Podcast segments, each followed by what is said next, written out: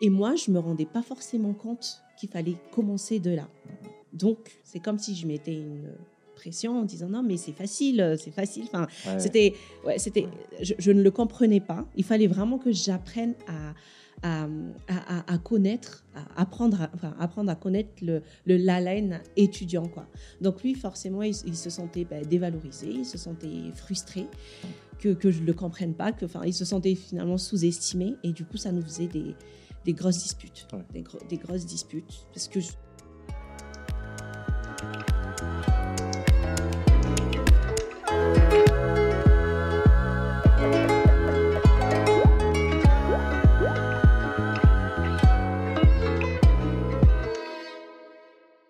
bonjour à tous. Aujourd'hui, dans Storytime, euh, on a le plaisir euh, d'accueillir euh, une femme de foi, de carrière, une maman et une épouse, Julia Anjiaha Sat. Mhm. Julia, merci d'être avec nous aujourd'hui. Merci de m'accueillir et bonjour à tous. Bonjour. Alors, tu as vécu à Madagascar jusqu'en 2009 et mhm. après avoir obtenu ton bac, tu es parti étudier en France, puis en Angleterre et tu deviens ingénieur en mécatronique je vais pas te mentir, moi, j'avais jamais entendu ce terme auparavant. Euh, c'est quand on a préparé euh, notre discussion que j'ai découvert ce que c'était. Donc, euh, corrige-moi si jamais, au final, j'ai rien mhm. compris malgré tout. Mais tu contribues, on va dire, pour faire simple, à rendre nos véhicules plus smart mhm. et voire même plus safe. C'est bien ça hein? Oui, tout à fait. Après tes études, tu rentres relativement vite dans le monde professionnel, donc tu commences ta carrière chez Peugeot Citroën. Tout à fait. Et donc, en fait, tu décides de ne pas rentrer au pays. Oui. Est-ce que c'est un choix que tu as décidé, euh, que tu avais déjà en tête En gros, tu étais déjà décidé au moment où tu quittais Madagascar en 2009 mhm. Ou est-ce que c'est euh, l'opportunité qui a fait que finalement tu décides de ne pas revenir au pays? Euh, Si c'est un choix de ne pas revenir au pays après mon diplôme, je, je, ne me suis même pas posé la question. Je ah. pense il n'y avait même pas l'éventualité de revenir au pays, très sincèrement, parce que euh, en parallèle, bah, il y avait aussi mon, mon copain, mon petit copain de l'époque, qui est mon mari aujourd'hui, qui avait sa carrière en France. Donc euh, nous, enfin, on se projetait vraiment en France en fait. Et donc j'ai eu mon diplôme en 2014, il me semble, et bah, j'ai je crois qu'un mois, deux mois après mon diplôme, j'ai testé de postuler un petit peu partout, hein, comme, euh, comme tous les jeunes diplômés en France. Et puis, j'ai eu l'opportunité euh, qui s'est ouverte euh, assez rapidement. Donc, voilà. Pour, pour nous, c'était un happy ending de, mes, de, de, mon cursus scolaire, finalement. Et voilà. D'accord. J'ai tout de suite démarré. On, voit d'ailleurs enfin, que avec la famille, enfin, vous êtes souvent, alors je dirais peut-être au moins une fois par an, peut-être de passage à Madagascar. Quand toi, tu, tu, reviens à Madagascar avec ton regard du coup de aujourd'hui, c'est vrai que tu habites à l'étranger, comment est-ce que tu vois le pays? Comment est-ce que, que toi, euh. objectivement, tu as l'impression que voilà, ça va ou ça va un peu moins ou... Alors malheureusement, je, je trouve que mon pays se détériore. Mmh. Euh, vraiment, euh, au fil des années, je pense que l'indicateur le plus flagrant pour moi, c'est l'état des routes, en fait. Euh, l'état des routes, ben, ça se détériore. Et euh, euh, là, là, par exemple, on, a été à Majunga pour les vacances il y a quelques, il y a quelques jours. Et la dernière fois que j'étais à Majunga, c'était en 2009. Mhm. Et je trouve qu'entre 2009 et 2023, en fait, je retrouve le Majunga de 2009. Et je me suis dit, mais c'est incroyable que qu'un endroit, en fait, que dans un pays, en espace de, de, de, 20 ans, de, de 15 ans, il n'y a eu aucune évolution.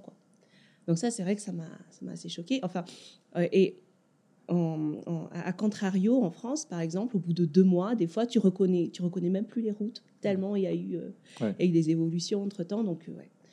je trouve que mon pays se détériore, très malheureusement. Alors aujourd'hui, ben, évidemment, euh, vos enfants euh, grandissent à l'extérieur, ils grandissent en France. Est-ce que c'était important de, c'est important pour vous de, de les ramener, bah, donc du coup de, de, temps en temps au pays comme ça? Et si oui, pourquoi? Est-ce que je veux dire Est-ce que c'est plutôt, bah, du coup, pour voir la famille, ou est-ce que mhm. c'est plus par rapport au fait que voilà, vous lisez qu'ils aient quand même un ancrage peut-être culturel et que voilà, ils sachent d'où ils viennent Oui, c'est vrai que c'est très important pour nous de de, faire connaître euh, aux enfants en fait leurs origines, parce que finalement, ce sont des enfants qui, qui sont nés en France, donc qui, qui, sont enfin, naturellement plus français que Madagascar, comme ils sont éduqués dans le système français, leurs profs, leurs amis, finalement, ils sont tous, ils sont tous français, quoi. Et donc, pour nous, ça a été très important qui est quand même cet ancrage en fait aux origines malgaches. Et d'ailleurs, pour ça, enfin, pendant deux ans, on les a inscrits à l'école ici pour terminer l'année scolaire.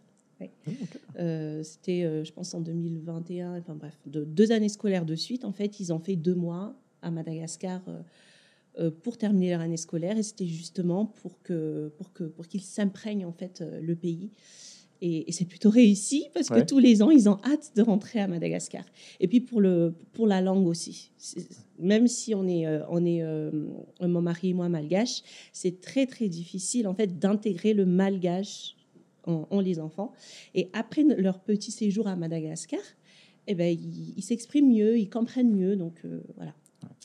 Donc en gros, vraiment chez vous, euh, à la maison, c'est principalement donc le français que vous utilisez comme langue de communication.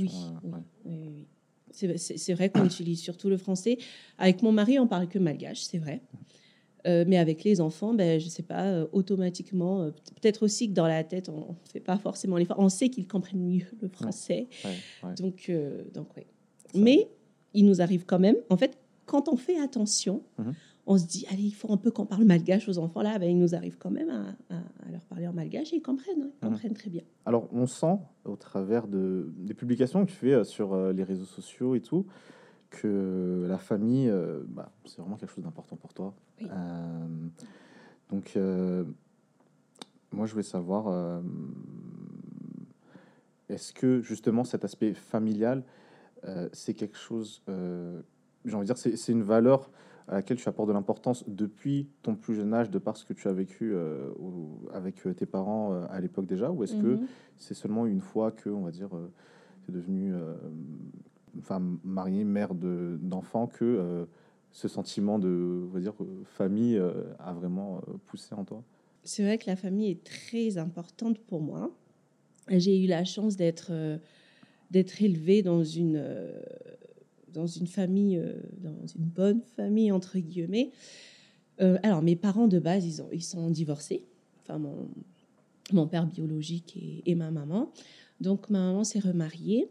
Et, euh, et grâce, à, grâce au couple qu'a formé mon beau-père et, et, ma mère, en fait, j'ai été dans une famille assez stable.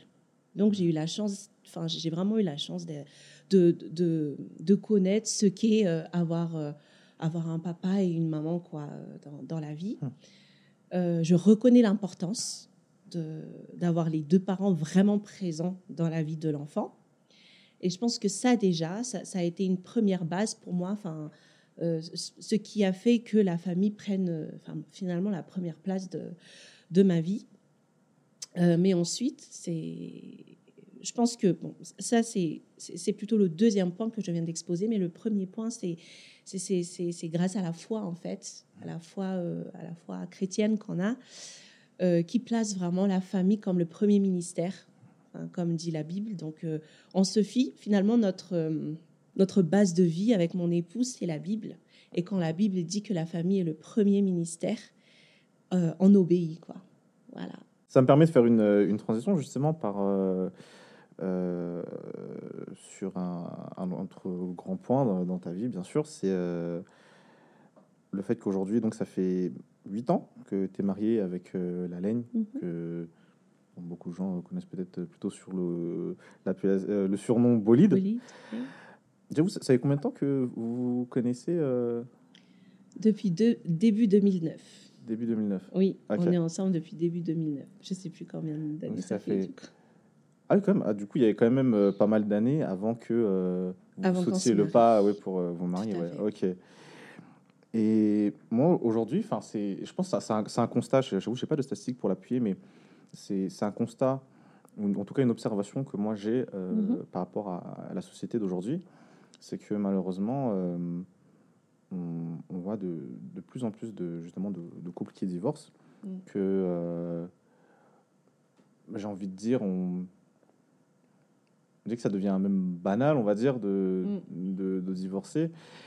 Déjà, est-ce que toi, à, un moment, c'est peut-être quelque chose qui, qui t'a fait peur, justement, parce que, bah, comme je t'ai dit tout à l'heure, tes parents euh, se, sont, se sont séparés quand tu étais ben, toute jeune. Est-ce que, à un moment, toi, c'est quelque chose qui, voilà, t'a fait mm. peur par rapport à l'engagement, de se dire, bon, euh, si j'y vais, mais que ça passe pas, est-ce que... Mm, c'est vrai que la question m'a peut-être déjà traversé l'esprit. Euh, mais bon, je ne me suis pas laissé freiner par ça, mm-hmm. finalement, parce que euh, comme tu disais, ça faisait un moment quand même qu'on était ensemble avant de franchir le pas. Mhm. Et finalement, on a, on a attendu vraiment de se construire en tant que personne avant de se construire en tant que euh, euh, mari et femme. Quoi. Enfin, on a quand même laissé passer, je sais pas, cinq ans. Et, et, finalement, les conditions, c'était je dois finir mes études, je dois savoir qui je vais être comme personne, mhm. finalement. Et puis, euh, ben, lui, il, était, il m'a accompagné finalement, au lieu de, au lieu de, me, de me dire non, non, moi j'ai besoin de me marier, euh, je suis âgée, parce qu'on a quand même 6-7 ans de différence. Euh, il m'a accompagné finalement dans mon évolution. Et puis, à un moment donné, ben, j'ai, je suis devenue ingénieure, je suis partie en Angleterre, j'ai fait mon deuxième diplôme il a toujours été là pour m'accompagner. Et on s'est dit, oui, c'est toi et moi, finalement.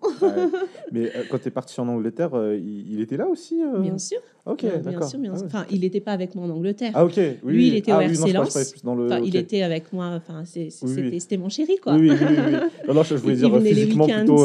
ok, d'accord. Il venait les week-ends, oui. Ok. Me rendre visite. Ah, ça, j'imagine, bon, d'un côté, ça devait pas être trop évident non plus. Enfin... C'était pas évident parce que ça faisait 4 ans qu'on était ensemble, je pense. Hum. Et, euh, et, de se dire comme ça. Et, et, en plus, on, enfin, on se voyait très souvent. On se voyait très souvent. Euh, on était ensemble depuis quatre ans. Mhm. Et c'est vrai que il, il, aurait pu dire ouais, mais tu pars comme ça pendant un an euh, pour moi. mais au, contraire, au contraire. il m'a poussé, il m'a vraiment poussé. Il m'a dit bah, vas-y, c'est pour, c'est pour ton avenir. Enfin, il était d'abord question de mon avenir parce que bon, on n'était pas encore mariés de toute façon. Mhm. Et il m'a poussé jusqu'au bout. Quoi. Eh ben, franchement, un, exemple euh, à suivre. franchement. C'est vrai que je connais des, même dans ma, dans, ma famille, ben, des couples justement qui s'empêchent de, de, se quitter par peur en fait de, de se perdre et euh, voilà quoi. Et ça fait quand même un gros blocage dans carrément dans l'évolution. Carrément, mais même d'ailleurs par exemple les il y a je vois, beaucoup de, de jeunes euh, qui par exemple sont dans la phase où ils vont avoir leur bac et du coup il faut postuler à étranger ça. Généralement ceux qui sont en couple à cette phase-là de la vie, bah, leur cœur balance parce que d'un côté ils se disent ah euh, là ça se trouve euh, c'est l'amour mm. de ma vie mais si jamais je pars euh, bon voilà qui sait ce qui peut se passer et ouais c'est vrai qu'après bon je sais pas mm. s'il y a vraiment une formule magique pour pouvoir faire en sorte que ça marche, mais en tout cas, c'est un dilemme que beaucoup de personnes. Oui, non, mais on, est vraiment parti du principe que il faut d'abord qu'on se construise, parce que si moi je suis pas construite, je ne peux pas construire un couple. Voilà. Et donc euh, voilà. Quand tu regardes aujourd'hui justement euh, ben, ton, ton, couple en, en, 2023 mm. par rapport à alors ton couple, j'ai envie de dire euh, peut-être pas quand vous êtes rencontrés pour la première fois, mais à partir euh, de votre mariage, est-ce que tu vois quand même euh, des différences, par exemple, dans la manière dont euh, vous, vous gérez, par exemple, les moments de tension ah ou, je sais pas, les prises de décision et tout, genre... Carrément, ah, carrément. Enfin, le mariage, c'est une école, sincèrement. Et au fil des années, c'est comme à l'école où où tu, tu, passes en seconde, puis en première, puis en terminale. c'est pareil, ça ne s'arrête jamais. En fait. Et euh, enfin, c'est une école, c'est un apprentissage, et c'est clair que notre couple de 2015 est, c'est diamétralement opposé de notre couple d'aujourd'hui, quoi.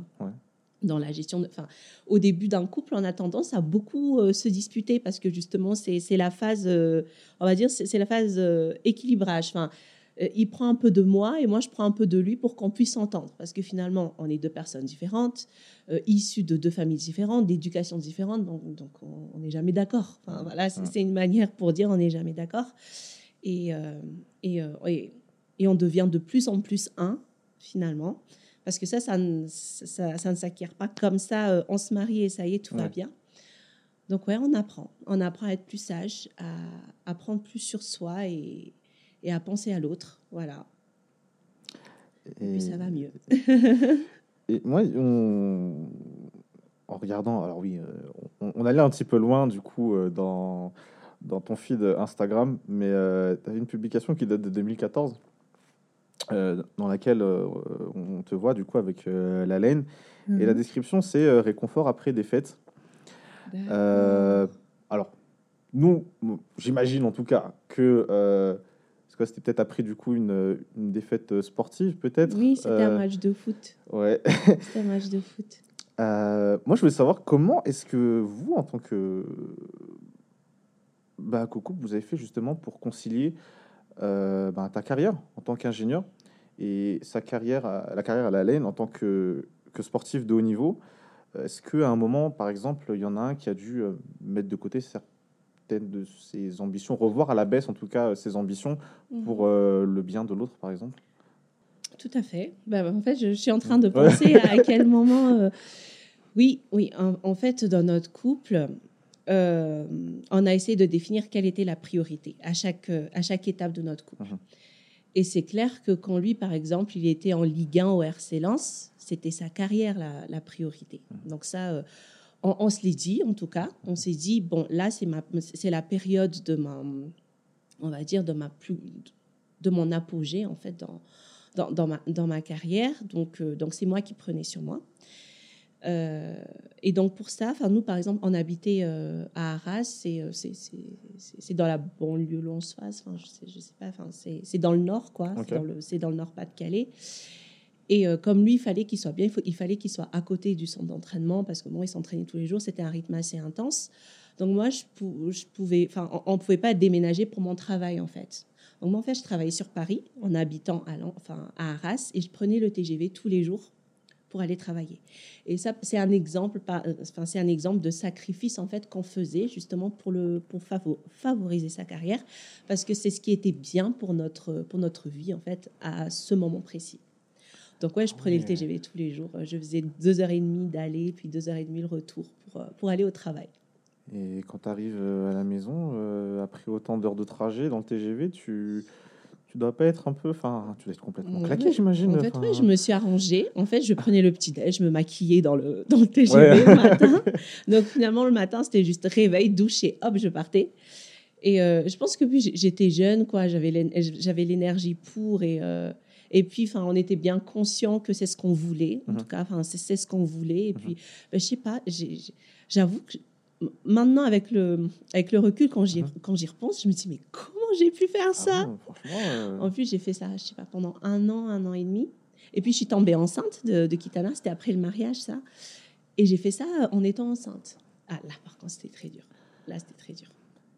Et donc, enfin, si j'essaie d'imaginer en fait un petit peu euh, parce que bon c'est que je pense que ceux qui nous regardent nous écoutent à l'audience pardon, qui est à Madagascar, je pense, a peut-être du, du mal peut-être à imaginer ce que ça représente. Mais en termes de trajet et de... Mm-hmm. Et vraiment le fait que bon, ça doit être épuisant. Moi, je me demande une fois que, par exemple, tu arrives à la maison, bon, tu es, es, fatigué du boulot, tu es fatigué physiquement du trajet. Euh, ton mari, bah, bah, j'imagine que lui aussi, il est un minimum euh, fatigué à cause de l'entraînement et tout ça. Oui à cette époque-là, vous avez encore, euh, enfin, comment dire, le, le, temps pour, pour vous, pour vous deux en tant que, couple, je veux dire. Comment est-ce que vous avez fait pour hmm, euh, Comme il n'y avait pas encore d'enfants, mhm. oui, on avait, on avait quand même le temps. Et puis il y avait, on avait les moyens aussi de, mhm. de, de, de nous faire plaisir, on va mhm. dire.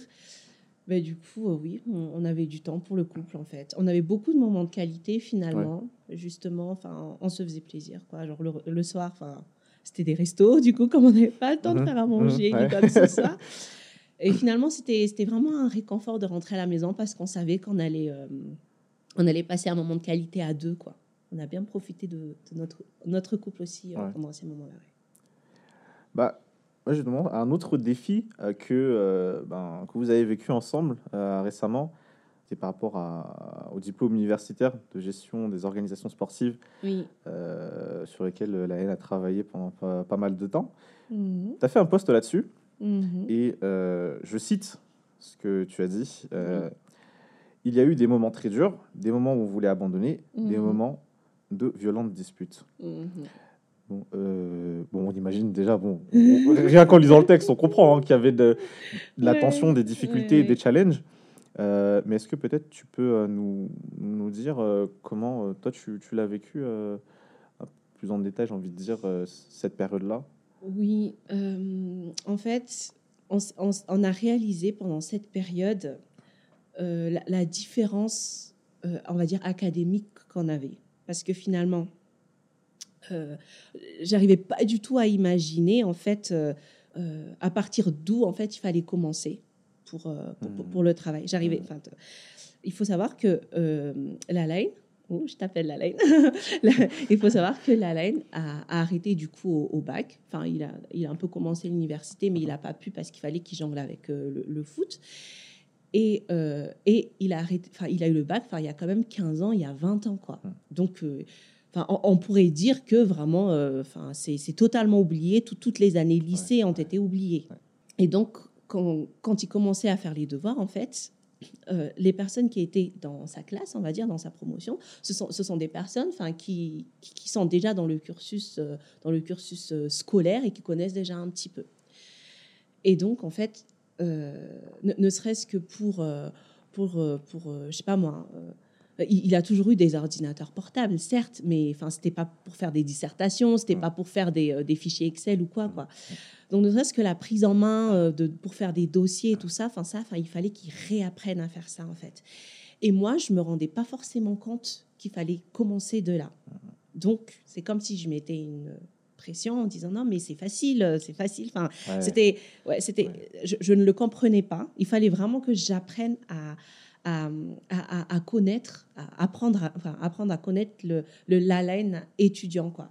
Donc lui, forcément, il, se sentait ben, dévalorisé, il se sentait frustré, que, que je ne le comprenne pas, que, enfin, il se sentait finalement sous-estimé, et du coup, ça nous faisait des, des grosses disputes, des, des, grosses disputes, parce qu'on ne se comprenait pas. Finalement, on ne se comprenait pas, et il fallait vraiment qu'on qu'on apprenne à... Et, et, que lui aussi, en fait, en face euh, parce que moi, finalement, j'ai fait un long cursus scolaire et, euh, et dans mon travail d'aujourd'hui, ben, je, je, ne cesse d'apprendre. J'apprends toujours. Et lui aussi, il fallait qu'il comprenne ma position, euh, d'où je le vois, enfin, de, de, de, quelle position je le voyais finalement, et qu'il soit plus tolérant dans la manière dont je, dont je réagisse. Mais enfin, c'était du coup des, des confrontations assez, euh, assez pénibles, mais on a, on a fini par comprendre. On a fini, il fallait qu'on accepte déjà qu'on était très différents. Ça, mhm. c'était le, le, premier step. Mhm. Euh, il fallait qu'on accepte qu'on était très différents et qu'il fallait que euh, moi, je prenne sur moi et que lui, prenne sur lui un petit peu pour pouvoir s'expliquer les choses, sans entrer dans, dans des discussions très violentes, se l'expliquer tout simplement. Voilà. Et je pense que c'est la base, en fait, du, des disputes en vrai, ça, ça, vous a aidé à passer euh, un step, euh, vous, en tant ah que couple, euh, en tant que mari et ah femme Oui, oui, oui, oui, ça, ça nous a vraiment aidé à. Enfin, ouais, on a. Alors, la Bible parle de la mort à soi-même pour son, pour son conjoint ou sa, sa conjointe. En fait, finalement, je vis pour le rendre heureux. c'est ce que la, la, Bible dit que je, je, vis en fait pour le rendre heureux et, et vice versa. Lui aussi, il vit pour me rendre heureuse. Et je pense que on a vraiment vécu l'exercice de, de, de, cette, de ce passage-là, on a vécu cet exercice-là pendant la période des études. Et en plus, il n'y avait pas que le Dugos, il, a passé euh, un deuxième diplôme. Et euh, justement, les, les violentes disputes, c'était surtout à cause de ça. Je lui, disais, enfin, je lui disais, tu vois déjà la difficulté de faire un diplôme, et toi, tu te lances dans un deuxième. quoi. Et alors là, euh, c'était dur. Avec les trois enfants, le travail, et puis lui, il était encore dans un championnat. Mhm. Compliqué. Très compliqué. Mais on a réussi. On a réussi, ouais. Gloire à Dieu. Vraiment. Euh, je reviens là, par contre, un tout petit peu en arrière. Euh, en 2016, justement, tu disais, euh, un an après, vous soyez marié, enfin, tu es en, enceinte de ton premier enfant. Mhm. Dans ta carrière à toi, professionnelle, est-ce que ça a quand même eu un, un, impact? Parce que du coup, je repense au fait que tu disais tout à l'heure que, bon, voilà, déjà y avait le long trajet, que euh, on va, j'étais enceinte à ce moment-là. Est-ce que par exemple, toi, ça a eu un impact concret sur ton travail, genre dans le sens où, je sais pas, peut-être ça t'a bloqué d'une manière ou d'une autre euh, mmh. dans, dans l'avancement professionnel ou l'épanouissement professionnel euh? Sincèrement, non, pas, pas, spécialement. Euh, comme je disais tout à l'heure, j'avais peut-être euh, assez d'énergie pour gérer tout ça. J'étais bien plus jeune. Mais euh, après, tu sais, en France, ils favorisent quand même pas mal les femmes, surtout dans mon domaine d'activité. je suis ingénieur dans, dans, dans, un domaine très, très technique. Il n'y a pas beaucoup de femmes déjà. Donc, je pense qu'ils préservent vachement quand même les femmes. Et puis moi, je me suis sentie, enfin, je ne sais pas s'il y a d'autres personnes qui ne se sentent pas du tout concernées dans, dans, ce que je dis là. Bon, ben, ça, ça n'engage que moi, parce que mon expérience, en tout cas, j'ai été vraiment euh, accompagnée. J'étais, je dirais, privilégiée peut-être parce que, parce que du coup, comme, comme je suis tombée enceinte, ben, on m'a donné droit au télétravail. Parce qu'en en 2016, le télétravail n'était vraiment pas acquis en France, pas du mhm. tout. Et donc, on m'a donné droit à trois jours de télétravail. Euh, du coup, c'était vraiment plus facile, quoi. Et, donc, ça m'a permis aussi de, de, continuer à correctement travailler. Mhm. Et ça n'a pas forcément eu d'impact. Et aujourd'hui, avec trois enfants, mhm. tu es toujours professionnellement active. Tout à fait. Ça, se passe comment ton, ton, agenda, on va dire, euh, journalier ou hebdomadaire pour balancer entre ta vie pro, justement, et ta vie perso? Euh, là encore, merci le télétravail parce ah, que parce que ça aide énormément. Après la période Covid, en fait, euh, le télétravail c'était devenu un du normal business quoi. Donc en fait, euh, ben, le matin, j'ai pas le temps de voir les enfants, par exemple. Enfin, c'est mon mari qui s'occupe des enfants mhm. pour les préparer, pour, pour les déposer à l'école. Euh, donc, je pars assez tôt quand même le matin pour pouvoir être de retour à la maison, euh, je dirais vers 18, euh, grand max 19 heures. Et quand je reviens aussi, le repas est prêt, donc finalement. donc, en fait, pendant mes jours de boulot, finalement, ce que je fais finalement avec les enfants, c'est je les douche et je les couche le soir. Uh-huh. C'est un petit peu mon quality time avec mes enfants. C'est la douche et le coucher, et, et puis le, le repas parce que pendant mes journées de travail, c'est mon mari qui, a, qui assure la journée. Quoi. Enfin, et finalement, il dépose les enfants au, à l'école, j'allais dire au boulot. Donc, ce qu'il faisait là, ben, il bossait pendant la journée, il faisait ses devoirs, euh, tout ça, tout ça. Et puis, il les récupère à 16h30. Donc, ça le laisse le temps de bien travailler euh, pendant la journée. Et par contre, à partir de 16h30, une fois que les enfants sont, à la maison, là, c'est euh, enfant, enfant, enfant. Donc, j'arrive du boulot et, et ben là, on passe du temps en famille. Et après le coucher, là, ben, je, on retravaille ensemble avec mon mari. Et, c'était ce rythme-là pendant, pendant deux ans. Mhm. Enfin, on essaie de relire ce qu'il a fait pendant la journée. Enfin, j'ai essayé de corriger, etc. Mhm. Et donc, voilà, pendant deux ans, c'était comme ça. Juste peut-être pour le contexte, euh, tu, tu, prends toujours le, TGV, là euh Ah non, non, pas du tout. Ok, ok, Ah oui, donc ça, c'était vraiment pendant la période où mon mari, il était au RC Lens. Mhm. Voilà, et il est, il est resté au RC Lens pendant cinq ans, jusqu'en 2016 justement. Enfin, la, 2016, c'était la fin de son contrat. Et après 2016, enfin, Dieu, il a bien œuvré dans notre vie pour euh, le mettre au Paris FC après. Franchement, ça, aurait pu être. Ah, alors là, oui. ça, ça, ça, aurait pu être partout ailleurs en France, mhm. mais Dieu a décidé que ça soit à Paris. Et là, ça m'a vraiment aidé à, à à finalement être propulsée finalement dans mon, dans mon travail parce que après Peugeot, euh, je suis passée par Air Liquide Medical System. Je travaillais dans les, dans les appareils respiratoires, la conception d'appareils respiratoires, ah d'aide à la respiration. Et puis j'ai fait aussi EDF, e mais la partie nucléaire d'EDF, avant de rejoindre Renault. Ok, d'accord. Mm. Et euh, par, par, rapport à toi, dans ta carrière pro, euh, parce que je ne sais pas exactement quand, quand, on est ingénieur, en fait, je ne sais pas si, par exemple, on, il y a, j'ai envie de dire, des, des, titres dans les entreprises, genre euh, ingénieur-chef ou je sais pas, tu vois, est-ce que toi, ça se ah, passe comment ta progression il y a, enfin, il y a, Comme tu dis, il y a beaucoup de... ingénieur, c'est très global. Hein. c'est, très, c'est très, très global. Euh, ben, il y a déjà le, le domaine d'activité où tu travailles, quoi. Donc, ben, chez Air Liquide, par exemple, j'étais ingénieur vérification et validation. Mmh. C'est-à-dire que les appareils euh, d'aide à la respiration qu'on concevait, ben, je, rédigeais les, les, exigences pour pouvoir valider euh, toutes les fonctionnalités de l'appareil, euh, autant techniquement que fonctionnellement, et puis les tests qu'il fallait faire dessus. Enfin, j'en prends des tests, ça, va être compliqué. Mais voilà, j'étais ingénieur VNV. Et ensuite, ensuite chez EDF, En fait, là, j'ai changé d'entreprise justement parce que je voulais me découvrir, je, voulais découvrir d'autres potentiels de l'ingénieur mécatronique. J'ai toujours utilisé la partie euh, mécanique électronique du mécatronique, mais jamais la partie informatique. Donc là, chez EDF, je m'étais un peu lancé un challenge. Euh, c'était pas vraiment inclus dans, dans, mon diplôme, on va dire, mhm. mais je voulais me, j'étais chef de projet applicatif. Donc là, c'était euh, c'était la conception des, des, applications en fait pour aider les métiers à travailler.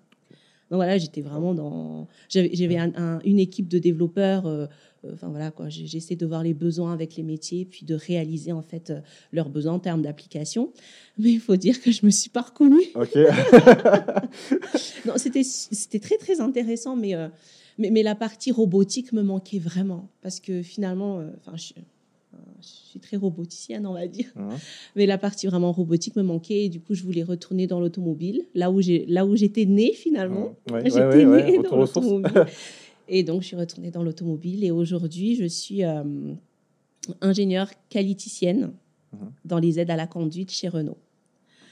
Donc, euh, qu'est-ce que c'est? C'est, enfin, Euh, alors, dans, dans, la conception d'une voiture, à partir euh, du moment où on, écrit en fait la voiture, parce que ça commence par une feuille, on commence à écrire une voiture.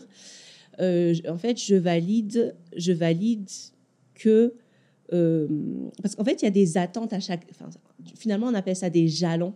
Arrête-moi quand tu veux. Hein. Quand on se lance dans mon travail, j'arrive plus à m'arrêter. Ah mais hein. t'inquiète, hein, je t'en prie. On est aussi là pour apprendre. ok, ok. Donc, en fait, il y a des étapes à cocher finalement mhm. dans la conception d'un véhicule. Et à chaque étape, en fait, la qualité, donc moi, valide que on a, on a, on a, enfin, je valide une checklist comme quoi mhm. tout est bon pour passer au jalon, au jalon suivant. Ok.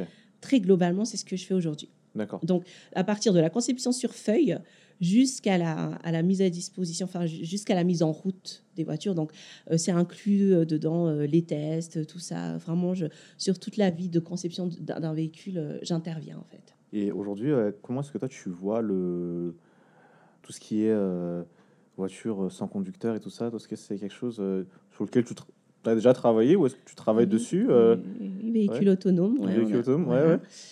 Ben, on va dire que tous les constructeurs automobiles se dirigent vers ça. Mmh. Ils, aimeraient rendre leur véhicule le plus safe et le plus autonome possible. moi, enfin, on il, existe déjà des voitures qui n'ont pas de conducteur euh, en Amérique, il, me mmh. semble. Mais euh, ça reste dans un cas très particulier et d'un, enfin, enfin, c'est très limité. Dans un, il faut que ça soit dans un circuit très précis, etc. Euh, moi, je pense qu'on ne peut pas se, passer du conducteur quand même, parce que ça reste en fait la, limite de tout ce qu'on conçoit. Finalement, chez Renault, euh, euh, on, a pu bien sûr, c'est une aide à la conduite. Donc, une aide, ça veut dire, ça requiert d'avoir un conducteur. Donc, ouais, enfin, en fait, finalement, toutes les, toutes les évolutions d'aide à la conduite qu'on conçoit mènent vers la conduite autonome, mais euh, on aura toujours besoin d'un conducteur, je pense. Et est-ce que chez Renault, il y a des modèles où, euh, par exemple, on peut, euh, par exemple, si on est sur l'autoroute, lâcher le volant quelque temps et puis bon, on se laisse conduire. On, peut lâcher le volant. Le, le, line keeping assist, enfin, le, la, fonction qui permet de maintenir le véhicule mhm. entre les deux. Déjà, il faut bien avoir les deux bandes. Hein. À Madagascar, ça marche pas, par Donc, il faut déjà bien avoir les, les lignes blanches. Euh, ça va marcher, bien sûr, mhm. mais il y aura quand même un message qui va dire euh, gardez les mains sur le volant.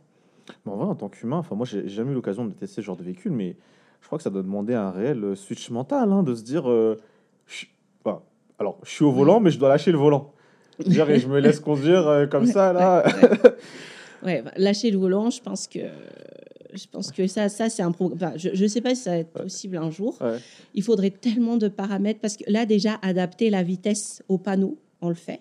Donc, euh, donc finalement, bah, tu étais dans la voiture, enfin, finalement, tu ne fais plus rien. Tu n'as mm. plus que le volant en fait, à, tenir.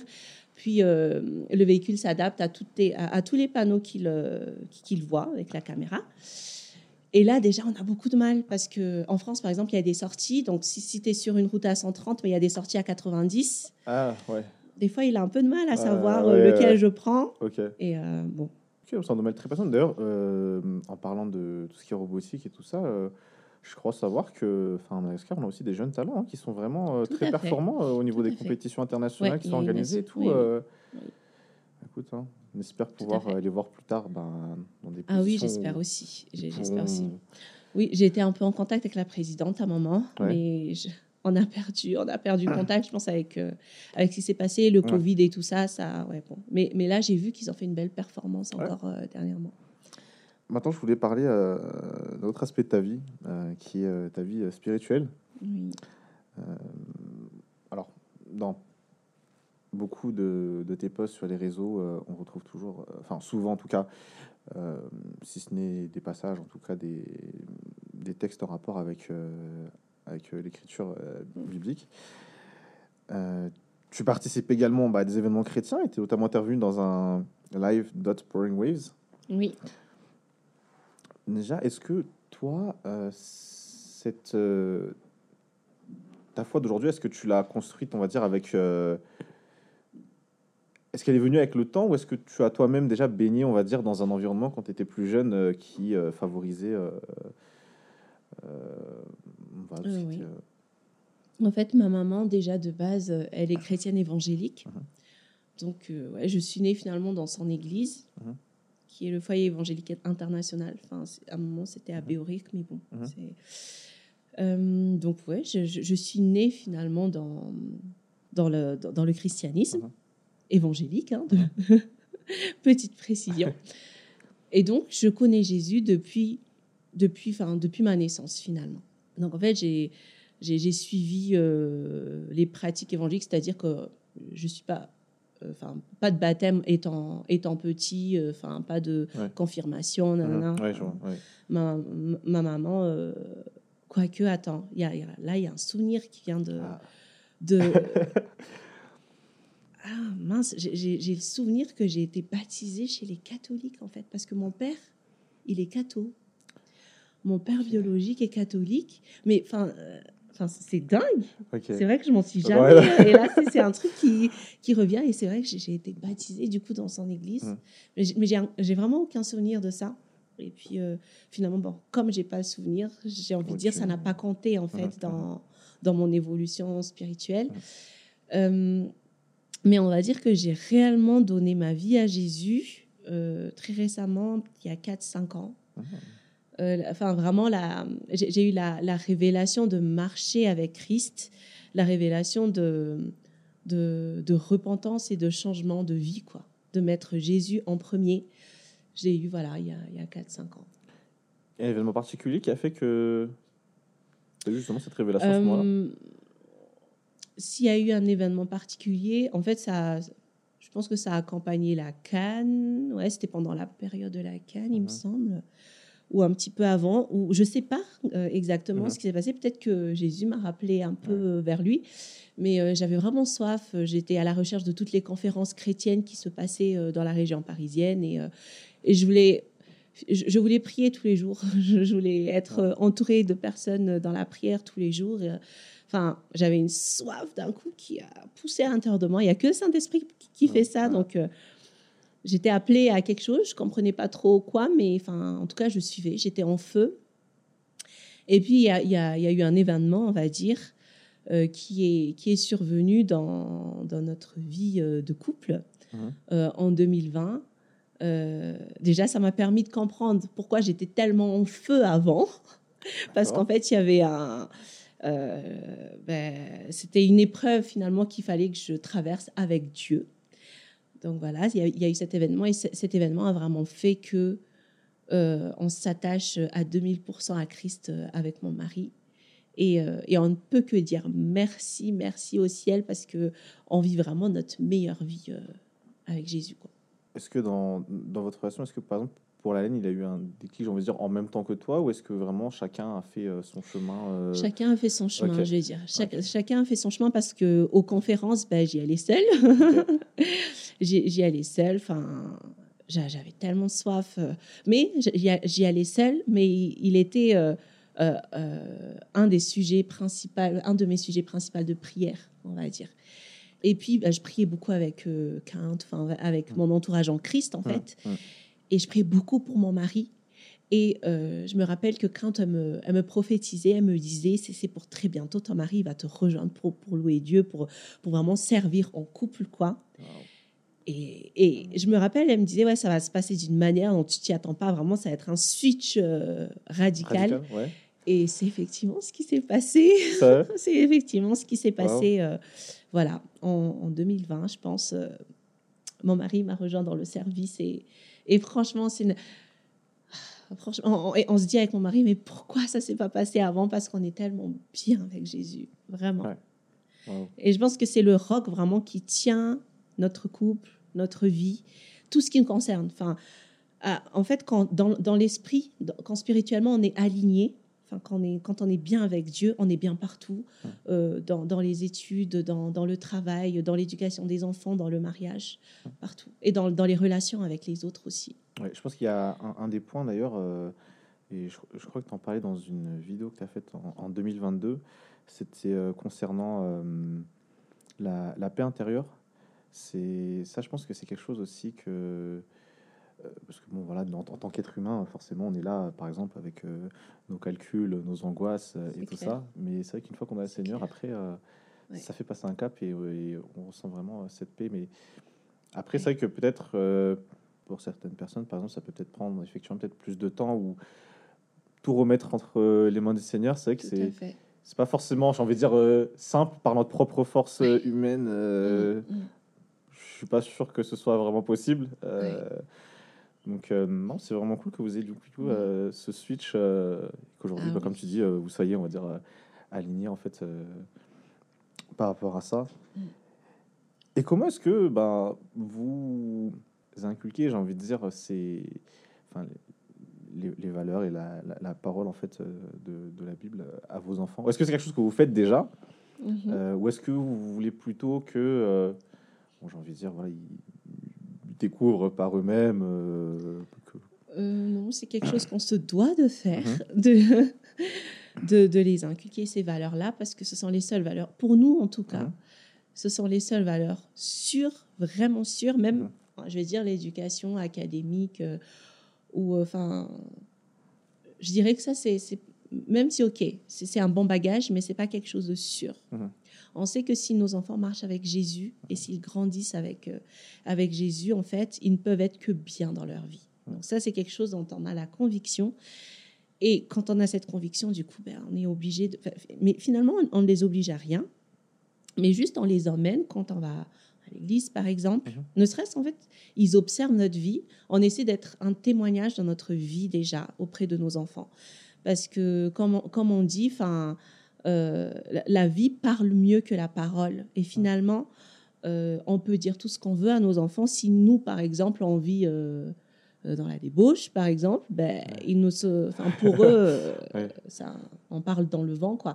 Donc déjà, on essaie de mener une vie de sainteté. Vraiment, on essaie vraiment de mener une vie qui rend gloire à Dieu pour que nos enfants, déjà, ils prennent exemple. voilà. Euh, mais ensuite, on les inclut aussi quand on fait euh, des, des, moments de prière, par exemple, avec des, avec des frères et sœurs en Christ et tout mhm. ça. On a tendance à, se dire, oh, les enfants sont là, euh, mhm. on va pas pouvoir bien prier, tout ça. Mais on les inclut. On les inclut. Et quand on a vraiment des moments en feu, en mode délivrance et tout, ben, ils sont là. Et ils savent comment ça se passe. Ils savent comment ça se passe. En fait, finalement, euh, pour le monde spirituel est encore plus réel que ce qu'on voit, finalement. Et on veut qu'ils comprennent ce qui, ce qui se passe dans l'esprit. Et euh, finalement, par exemple, quand ils font des cauchemars la nuit, ben, ils sont en train de chasser au nom de Jésus. tu vois le truc Genre, euh, avant de dormir, ils, quand ils prient, ils disent Ouais, on chasse tous les cauchemars dans le nom de Jésus. Et ça, c'est juste génial, en fait, de voir ça. ils, ils, réalisent vraiment la dimension spirituelle de la vie. Euh, quand, ils, quand ils sont malades, ils, disent euh, Maman, est-ce que tu peux imposer les mains sur moi euh, parce que je me sens pas bien et, je, et, on prie pour eux avec mon mari. Et, et c'est ça. Finalement, c'est pas aller à l'église, aller à l'église et la prier, c'est vraiment connaître leur identité dans, dans le ciel, qui ils sont en Christ en fait. Parce que c'est pas seulement aller à l'église connaître Jésus, c'est euh, c'est tout, tout, ce qui accompagne ceux qui acceptent Jésus dans leur vie. Et c'est guérir les malades, c'est euh, chasser les démons. Et Bolide et moi, Lalaine et moi, on veut qu'ils réalisent cette dimension-là, en fait, de, de leur autorité dans, dans l'esprit. C'est vraiment ça qu'on veut. Et, euh, Et bon, comme ils commencent à se chasser les démons et tout, là, je pense qu'ils comprennent. ils sont mignons, mais, mais, mais c'est très important. C'est très, très important. Oui, d'autant plus que, enfin, euh, par exemple, euh, à l'école, effectivement, enfin, déjà en fonction de, j'ai envie de dire, de la culture du pays dans lequel on se trouve, euh, en fonction de, des personnes qu'on rencontre à l'école quand on est petit, tout ça, c'est vrai que on peut éventuellement se voir inculquer des peut-être on apprend des choses aux enfants peut-être qui sont différents à ce que on peut à ce que la parole en fait dit. Et est-ce que vous avez déjà arrivé justement peut-être d'avoir eu un truc comme ça, par exemple, il y a un de vos enfants qui vous dit euh, Ah, papa, maman, à l'école, euh, ah, on nous a dit ça. Euh. Et là, il faut leur expliquer que donc, du coup. oui, il y, y, a eu des moments. Enfin, oui, bah, de toute façon, les, les, copains et les copines d'école bah, ne connaissent pas forcément Jésus. Et ils disent non, nous, on ne croit pas en Jésus et tout ça. C'est vrai qu'ils posent des questions. Ils posent des questions, mais, euh, mais on essaie de leur dire que, que leur conviction à eux, c'est les, ça, enfin, ça vient de l'éducation, c'est-à-dire de ce que papa et maman ils disent, mais pas de ce que les, copains d'école euh, disent en fait. Et euh, on essaie, ils vivent aussi des fois où, où enfin, les, les, copains de classe sont un peu méchants envers eux et tout ça. Et là, c'est dur parce que le cœur de mère a envie de dire bah, Tu lui rends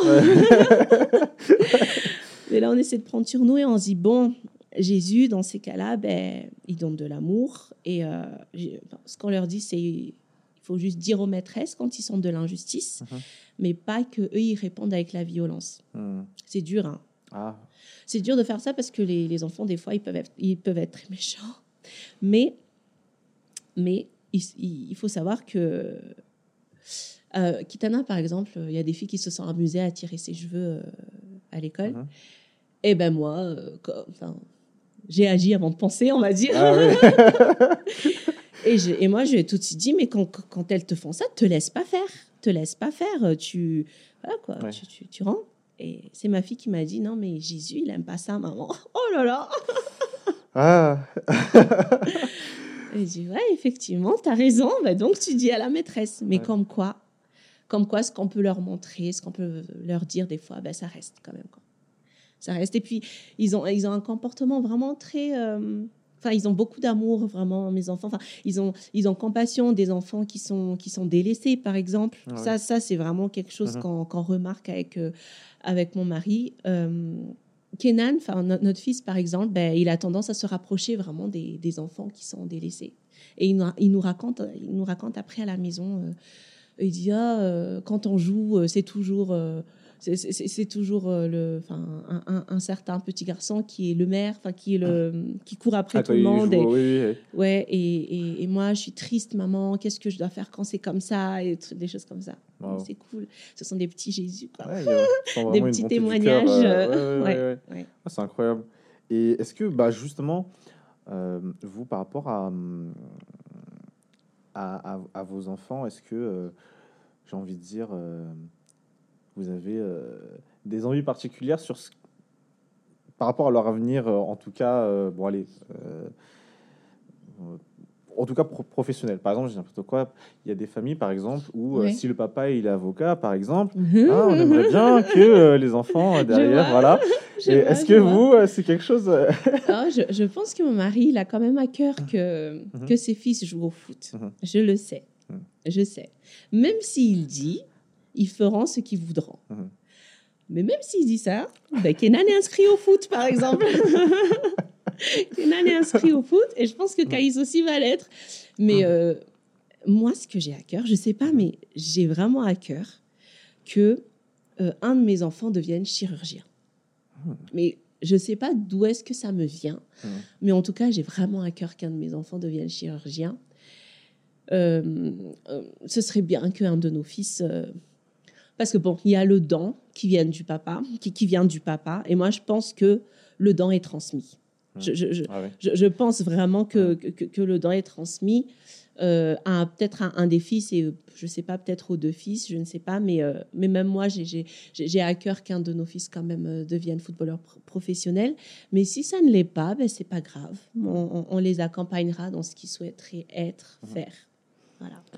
est-ce que aujourd'hui, bah, par exemple, on, parlait, on parlait de métier, mais est-ce que vous, aujourd'hui, donc toi et Hélène, par exemple, vous avez envie de vous lancer dans l'entrepreneuriat et peut-être qu'un jour, justement, bah, un de vos enfants puisse éventuellement prendre la relève Ou est-ce que je veux dire aujourd'hui, en tant qu'ingénieur, voilà, c'est bon et, Hélène, Il faut dire que j'aime beaucoup la sécurité et la stabilité. Et des fois, ah. j'ai du mal à j'ai du mal à faire des pas de foi, justement, parce que j'aime trop euh, la, la, sécurité, on va dire. Bon, c'est sage, mais des fois, ça nous empêche peut-être de, de, saisir des opportunités plus grandes.